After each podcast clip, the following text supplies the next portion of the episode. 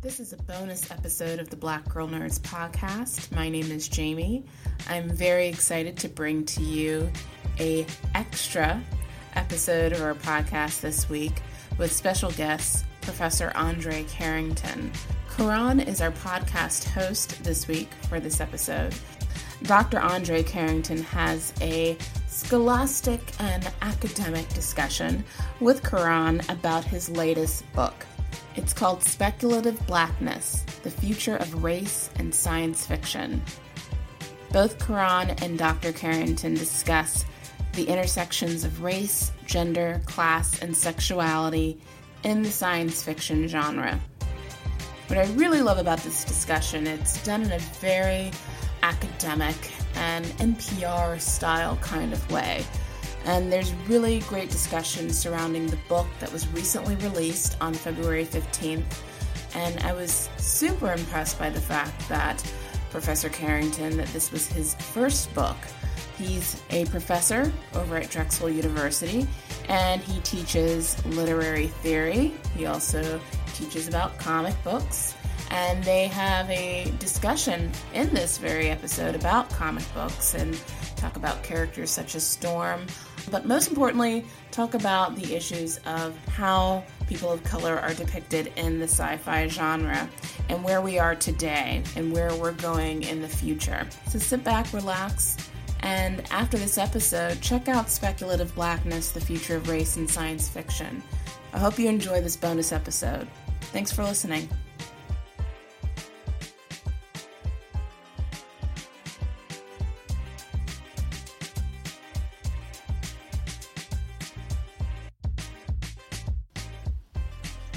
This is Karan J and the BlackGirlNerds.com podcast. Today we'll take a deep dive into speculative blackness, the future of race in science fiction with its author, Professor Dr. Andre Carrington. Professor Carrington is an associate professor of African American literature at Drexel University in Philly, whose research focuses on the cultural politics of race, gender, and genre in 20th century Black and American literature and the arts. His first book, Speculative Blackness, interrogates the meanings of race and genre through studies of science fiction, fanzines, comics, film, and television, and other speculative fiction texts. In addition to African American literature and culture, he teaches courses on comics and graphic novels, LGBT literature and culture, global black literature, and literary theory. Welcome, Andre Carrington. Hi, Karan. Thank you so much for having me.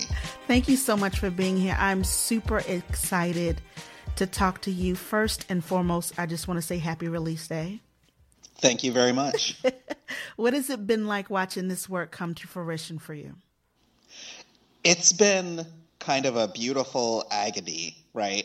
I've been so excited about it for so long that giving it up into the hands of the excellent production people at University of Minnesota Press and mm-hmm. seeing them start to promote it has been amazing because it's it's real to me now and it's real to everyone else.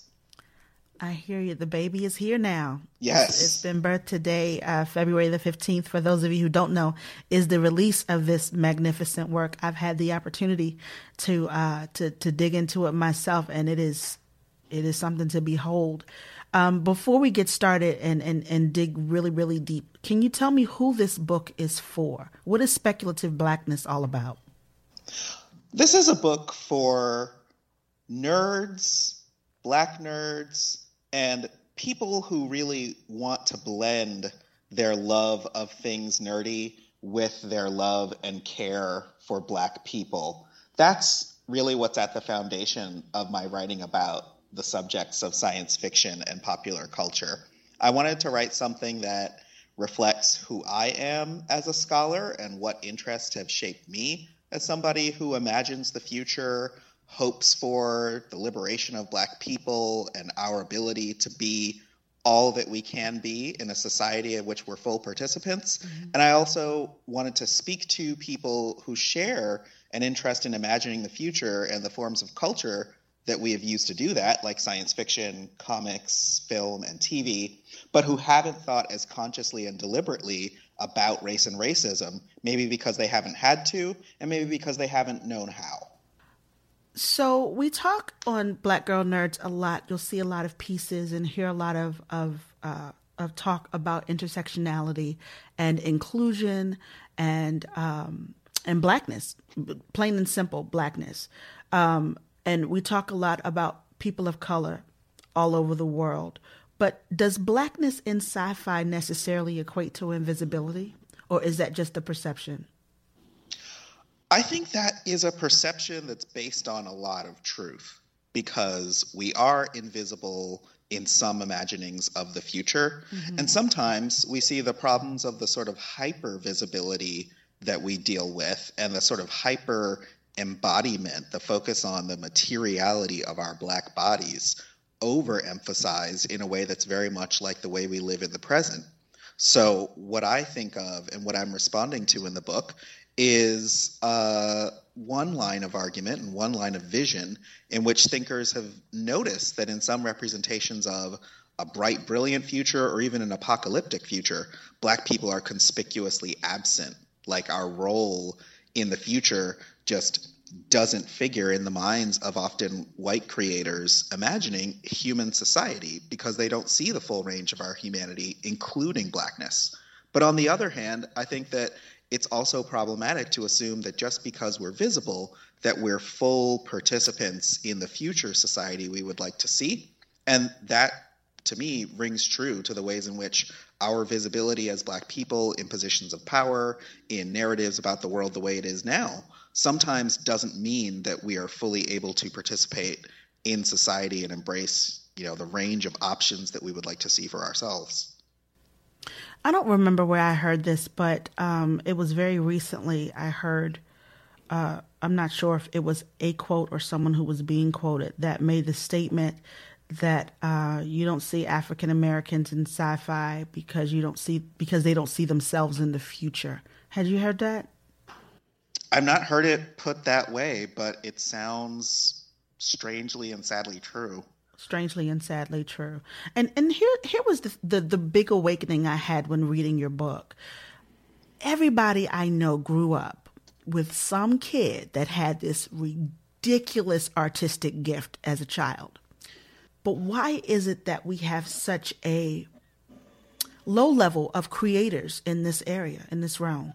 My view of that problem is that it's kind of endemic in the business of making culture and media itself. So when we see um, there's a paucity of images of Black people in fields like children's books, there's a paucity of Black people in original film storytelling, stories of the lives of people who could be Black, fictional stories, stories that aren't necessarily based on the lives of real life individuals or historical. And there's a paucity of black voices and black faces in the writers' rooms of some TV shows, on the boards of corporations, and amongst the decision makers at media corporations and publishers. And because of that, we aren't always taking part in the decisions about what kind of world the media that we use to imagine ourselves will represent.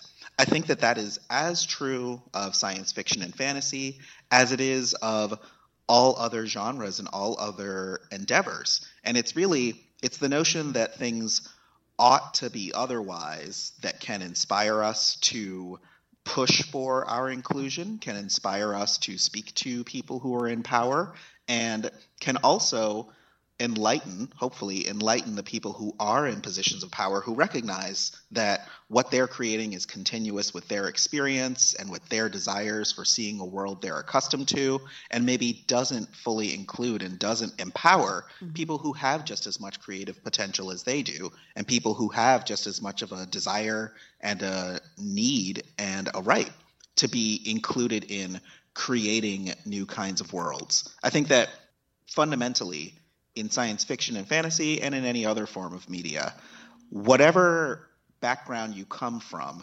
shapes the way that you're going to be able to participate in telling society stories about itself.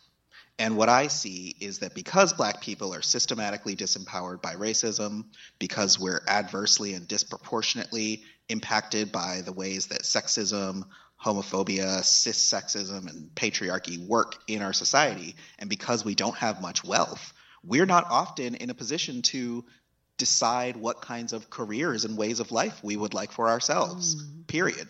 And so there are fewer of us doing the broad human range of things we deserve to be able to do because we are kept out of the halls of power in so many endeavors. And I think that is just as true of imaginative and speculative kinds of work in culture as it is true of other kinds of work, right? Mm-hmm. Mm-hmm. The more of us there are in a position to decide what we want to do with our lives, the more ways we will see ourselves taking a role in actively shaping and producing visions of our lives.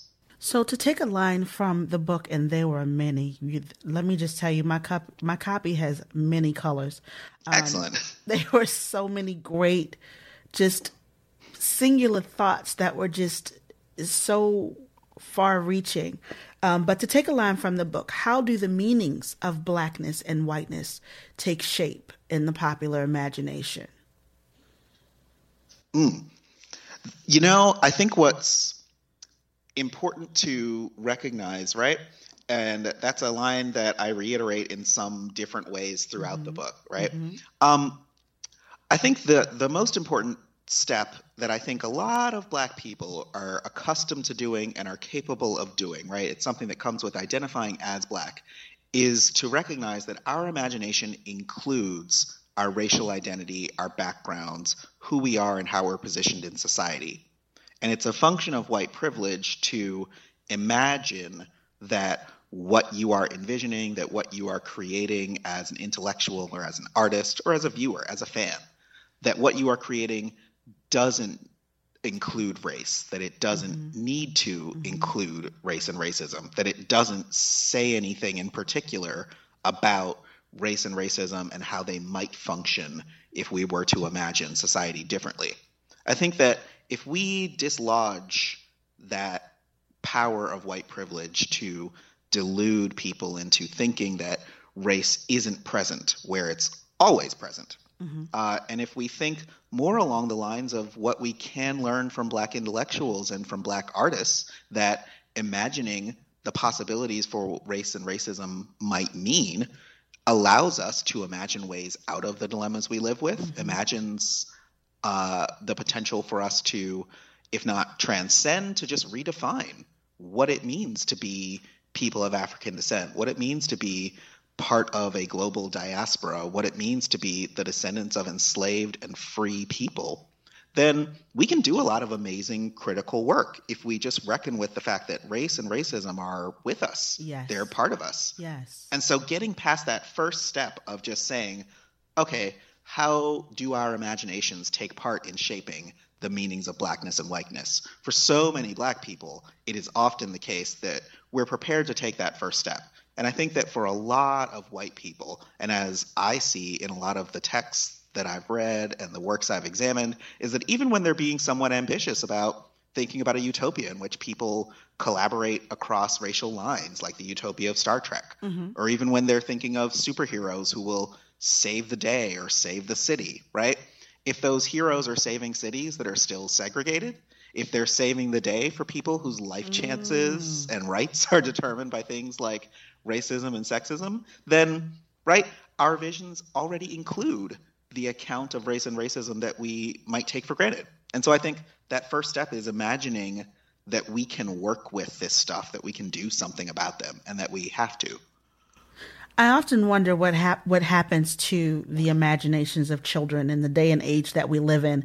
Um, fantasy, sci-fi, uh, comic books, all things nerdy, um, have become my reprieve as an adult who happens to be over forty at this point. But uh, I'm kind of reconnecting to those things that provided safe escape for me uh, as a young person, and I'm rediscovering them in different forms of artistry uh, as an adult. And it's really interesting to be able to share those things with my children and even my grandchildren. Um, you, you gave a considerable amount of care and space to black women and our influence, our changes, our hyper and hyposexuality, feminist, uh, feminism and feminist uh, positions in sci-fi history. we are more often than not the sidecar in this narrative. At best, we're the sidecar. So, what compelled you to create and dedicate this kind of space to women in your book? Um, black women compelled me to do that. Black women, black feminists, black women who are intellectuals and artists and mentors and influences on my life inspired me to do it. Um, my undergraduate advisor, not so many, but enough years ago now, uh, was a black feminist scholar, and she just was very real and very diligent about letting me know how this effort of criticism, how this career of being a professor would work, and how it worked for her in ways that would not be the, the same for me, but how her experience and her guidance would be a resource and should be a resource for me.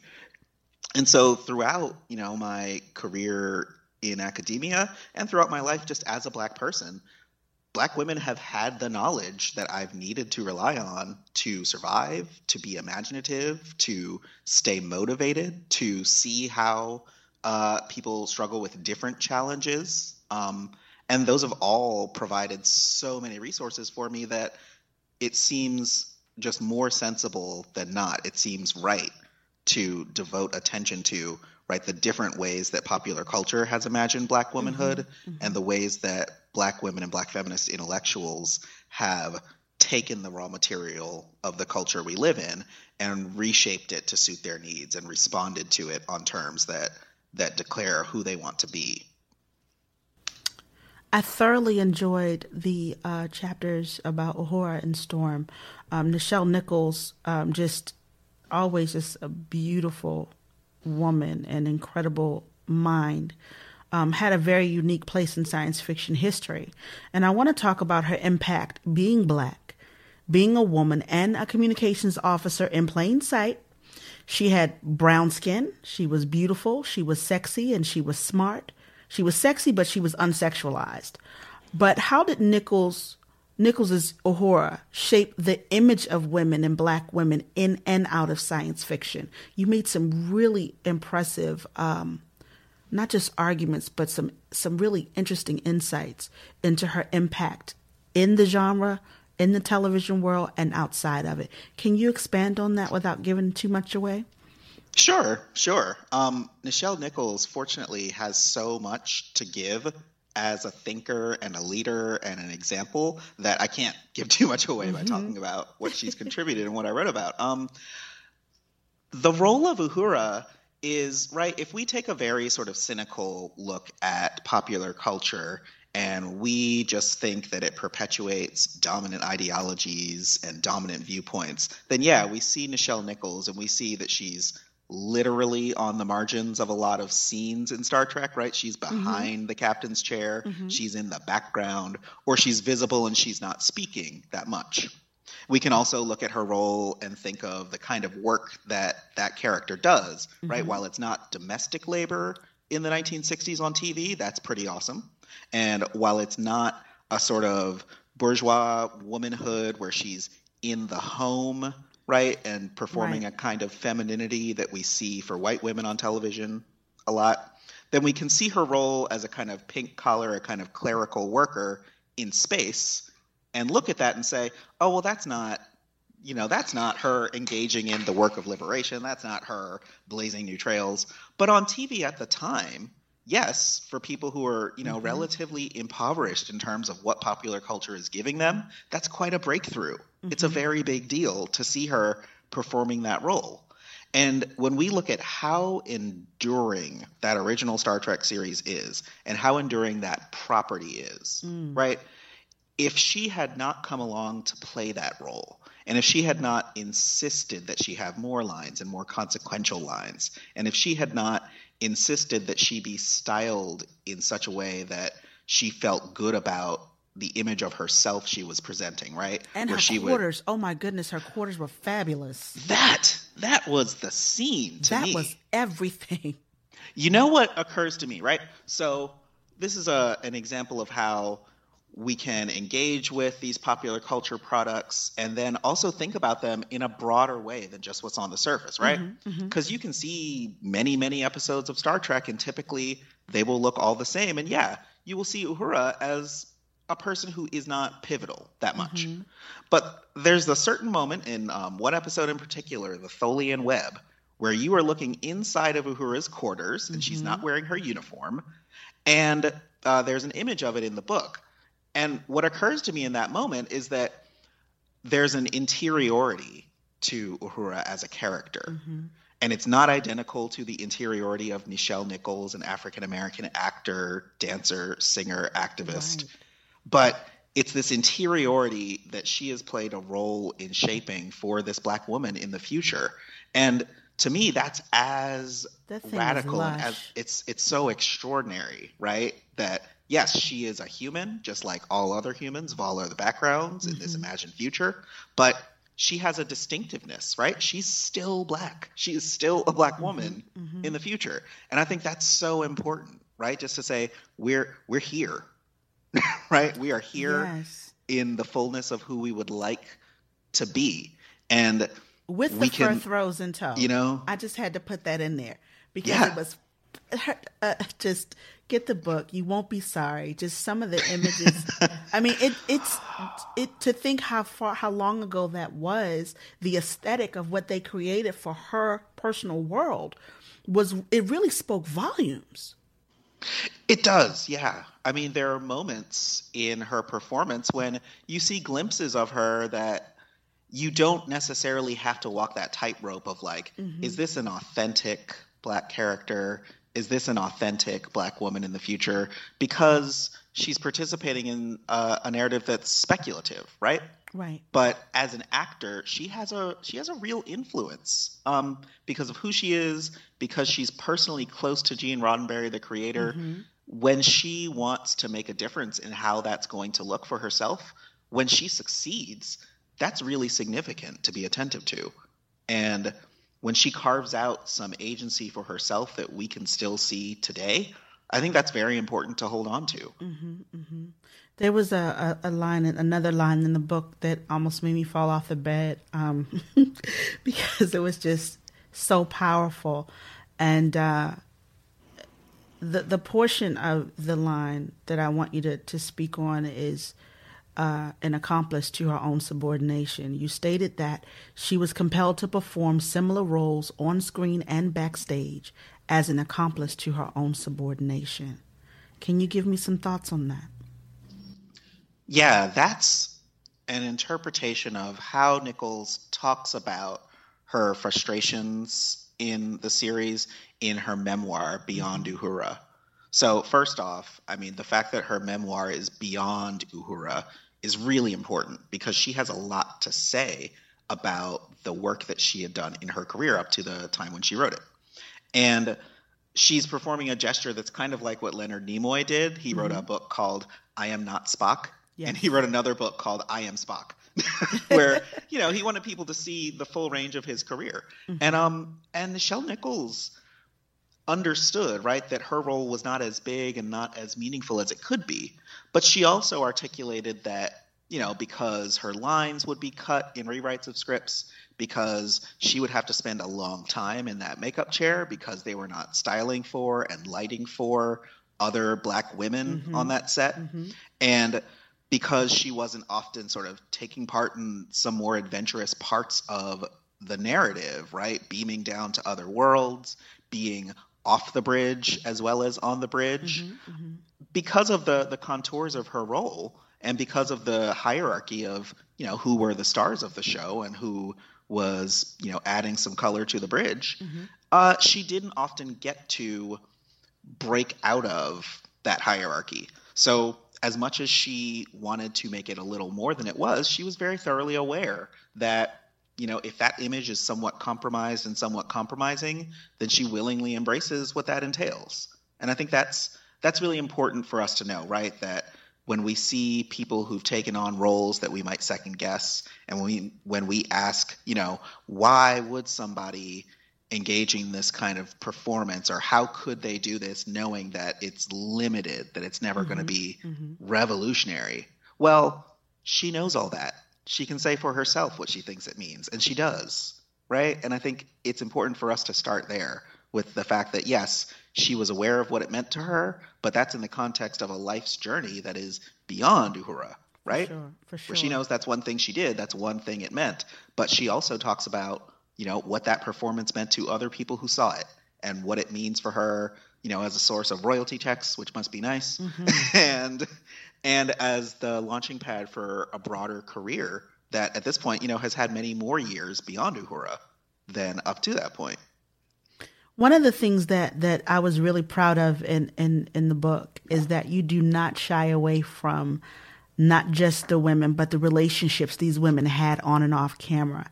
Um, Uhura, Storm were not by a long shot any of the women or, or female characters, women characters um, that we've come to know in context in t- context of whiteness, blackness, uh, women of color, uh, mutants of color. Um, you were very inclusive in that and very respectful about their portrayals of sexuality and their relationships. Um, any thoughts on the modern interpretation of Uhura with uh, Saldana's Uhura? Um, I like I like Saldana's Uhura. Um, I like that the role very clearly sort of chooses a lane mm-hmm. with respect to sexuality. Mm-hmm. I like that, you know, for a contemporary film adaptation, you know, those writers and those producers decided and Zoe Saldana as an actor does that role in a way where the ambiguity about okay, well, is Uhura as a character? Is she a sexual person or is mm-hmm. she not so much, right? Mm-hmm. Is she all consumed by work or, you know, where do her romantic interests lie? You know, is, is she, you know, attracted to someone? Is it unrequited? They're so clear about it in the films mm-hmm. that that makes our job as viewers easy, right? So we can assess what we think of that. And I think it also is a mercy to her as an actor and speaks to the advancement that actors like her, black women who, you know, strongly or not so forcefully have said, you know, what is my motivation? What's my investment?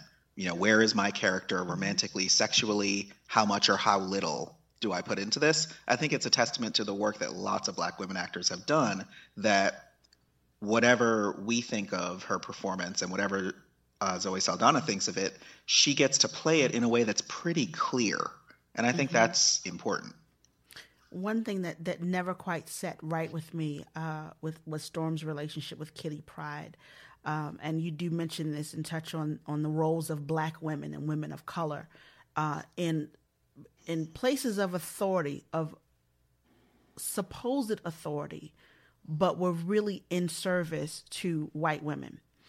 Um, that was a really important perspective um, for me to read from a black man. Uh, how do you how do you reconcile those types of manifestations for a woman of power, natural or mutant, uh, still ending up being in a, a, place of servitude to the same it always seems to come back to the same thing. Do you see that changing in in in modern comics or modern science fiction? Or do you still see the same themes running through um, you know, I see I see some divergence, right? Like I don't think that there's so much a, a progress mm-hmm. of right seeing these enduring images of black women in some areas of popular culture. Um, I don't think that it's progress per se, but I do think that there is a divergence so that there are more visions to look at mm-hmm. and there are more interpretations of what these prior visions can do for us in the present so i think of right like uh, willow smith is you know she had scripted a comic that was illustrated by another young woman artist who i think was a, a young woman artist of color and they created you know a story with a protagonist who looks like willow smith mm-hmm. and i'm like that's that's important um, i probably just bulldozed over my young black feminist genius landscape by confusing what Willow Smith was doing with what Amandla Stenberg is doing. Mm-hmm. That's probably what I just did. But, but, but I'm like, hold on, Willow Smith does need to be in a comic. Um, yeah. But yeah, but Amandla Stenberg, right, is creating a vision on her yes. own terms now, yes. right, and being a boss generally, like yes. that kind of work. I love that girl. That that kind of work, right? That's really important. And I don't think it's important in contrast to having an enduring representation of a black woman, a woman of power, as you say. I like that. I wish I had thought of it. Um, I don't think that's in contrast to that. Um, I think it builds on it. Yes. In yes. an important way, right? I mean, Storm as a character, something that was really important for me was to discuss a role that had been enacted and performed by a black woman, mm-hmm. and that I argue is importantly authored on her terms in Nichelle Nichols' career, including her performance as Uhura. But I think it's also important to recognize that a lot of these images, if we see them and recognize that they're controlling images or that they're compromised and compromising, that they don't offer mm-hmm. so much, right? That they're that they're impoverished, they're like they're not nourishing us as much as mm-hmm. they need to. Mm-hmm. I think it's also important to wrestle with those images that are authored by other people, but that exert some influence on us, in part just because they've been around so long. I mean, Storm is 40. Storm has been in comics for 40 years. That's a yeah. pretty long time. That's, That's a, longer than And she's been most all TV over shows. the world in the comics. Yes. She didn't just stay in one place. She has been all over the world and has been interactive with so many different cultures and so many different manifestations of even who she changed into and has and I believe is still becoming. I don't think that story is going to end anytime soon. I'm looking forward to see it expand even more because she's 40, you know? Right.